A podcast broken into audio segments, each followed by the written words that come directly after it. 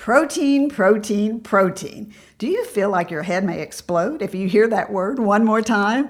I bet you do, for I admit I talk about it a lot, as do most dietitians. But really, there are so many protein powders on the market: egg, soy, whey, pea, collagen. Which is the best one for you after surgery? Don't go away. Let's talk about it. Hi, I'm registered dietitian nutritionist Doctor Susan Mitchell. You're listening to the Bariatric Surgery Success Podcast, episode number fifty. Most of my career, I've worked in some type of media, particularly radio, which I've always loved. I did morning drive nutrition spots for over eighteen years, and that's what led me to start podcasting and ultimately to you. I created Bariatric Surgery Success to provide you with life-changing nutrition information based on science, along with simple strategies and tools to help you be successful in your transformation and your entire journey. So happy you've connected with me. You're in the right place. I'm glad you're listening today. And before I forget, be sure and download the freebie on five tips to packing in protein if you haven't gotten it already. I'll put the link in the show notes, but you can also find it on my homepage. That's breaking down nutrition dot com. There are days when no matter what you do, you can't consume enough protein through food, right? Maybe it's a bad day and you're just not feeling well. Maybe your day was interrupted unexpectedly and the meal plans you had just didn't work out. Protein powder, excellent way to hit your daily protein target when eating enough protein through food is just not happening.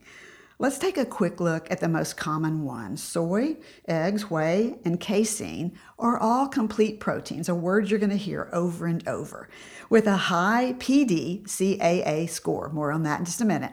The highest score is one hundred, which all of these have. And if you've listened to some of the other podcasts where I'm talking about protein, you may recall that P D C A A means protein digestibility corrected amino acid score. Basically, it measures the quality of protein. A complete protein contains all nine essential amino acids. It isn't missing or low in any one of the nine. Essential amino acid means it cannot be made by your body, so you've got to take it in through food. Soy protein, made from ground soybeans, is, as we just mentioned, a quality complete protein. It's a good choice if you prefer a plant-based protein. Soy, egg, whey, and casein all taste just a little bit different, so really it comes down to your personal taste preference. Egg protein comes from the egg white or albumin. It's also a high quality complete protein and is popular with people who can't have dairy or you just want to change it up. I'm going to spend most of our time today on whey protein powder as it's so popular. It's often called the gold standard of protein powders. But remember what we just said, egg and soy protein are equally as good, they're just not as popular. The protein in milk is eighty percent casein and twenty percent whey. Whey is a complete protein, again containing all nine of those essential amino acids, and it's digested faster than casein. Just like egg or soy protein powder, it isn't missing or low in any one of those nine essential amino acids. Okay, here's your Science one oh one for this week. Whey powder comes in several forms: whey concentrates, whey isolates, and whey hydrolysates. In whey concentrate, the water's been removed, but the remaining product usually still contains lactose, fat, and cholesterol, which are naturally found in whey. Whey protein isolates usually have a little more protein, but less lactose, fat, and cholesterol than the whey concentrates. And then third, whey hydrolysates, they're pre-digested and they assimilate into the body more quickly. Isolates and hydrolysates are typically more costly due to the processing. Most containers just say whey protein on the front. So how do you know what's what? Look at the ingredient label. The ingredients go in descending order. They go in descending order on supplements as well as on food labels. So most to least. The first word should be whey protein concentrate or whey protein isolate, the two most common forms. And it's up to you which you purchase. Because whey comes from milk, anyone who's truly allergic to milk should avoid whey. A milk allergy now is not the same as lactose intolerance. They're two different things. Because the lactose level is low in whey concentrate and even lower in whey isolate, they often work for lactose intolerance. Casein is also a complete protein in milk. Studies suggest that since casein is absorbed more slowly than whey, and it releases the amino acids over time, it may be beneficial to consume it before bed. This will supply protein through the night, or a combination of whey and casein works well too. Make sure your whey protein doesn't have a lot of other stuff. Uh, added ingredients that you probably don't need, like herbs, coffee, guarana, and particularly vitamins and minerals, which typically are not added anyway in the amount specific to bariatric surgery.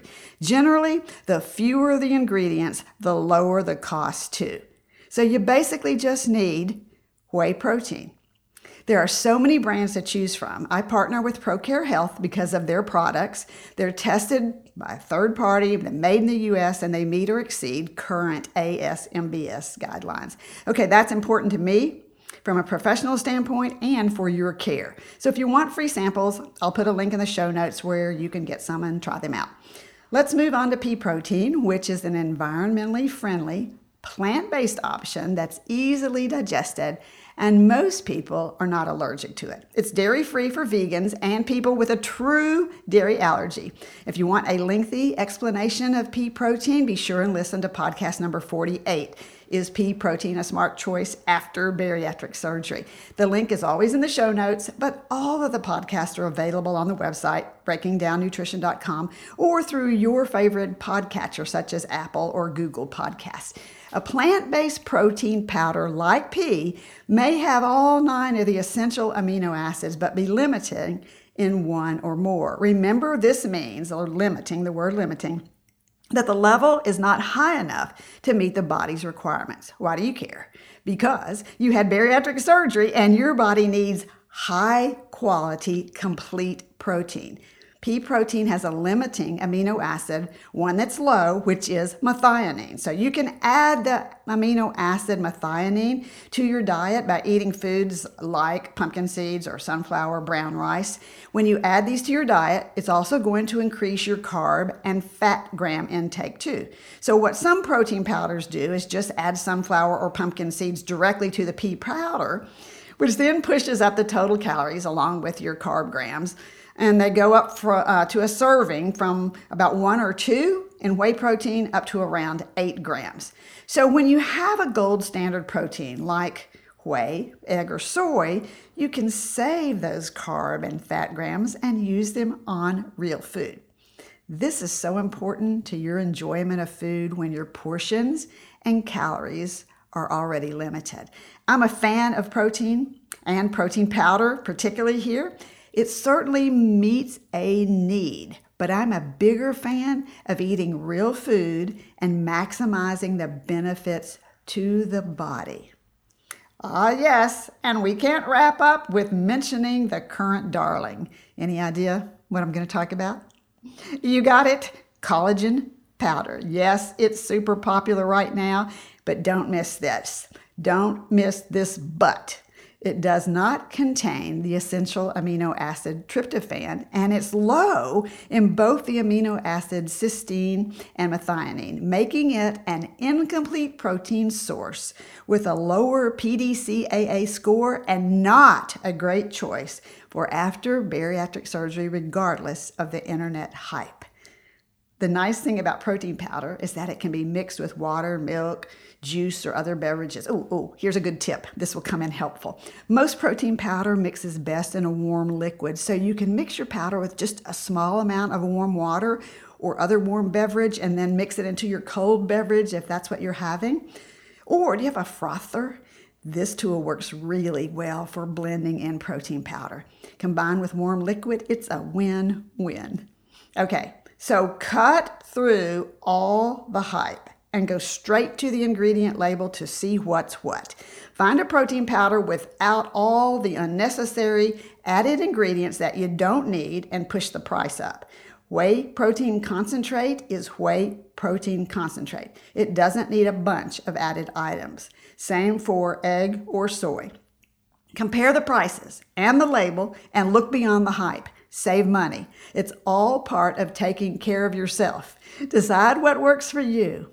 You're worth it. Bariatric Surgery Success with dietitian Doctor Susan Mitchell is produced and owned by Practicalories L L C. All rights reserved. Remember, the content provided on this podcast is for information purposes only and doesn't create a patient-provider relationship. It's intended to provide reference material and is not designed to provide medical advice. Please consult your healthcare provider regarding any medical issues you have relating to symptoms, conditions, diseases, diagnosis, treatments, and side effects. Podcast guests express their own opinions, experience, and conclusions, which do not necessarily reflect or agree with the host, Doctor Susan Mitchell, or Practicalories L L C.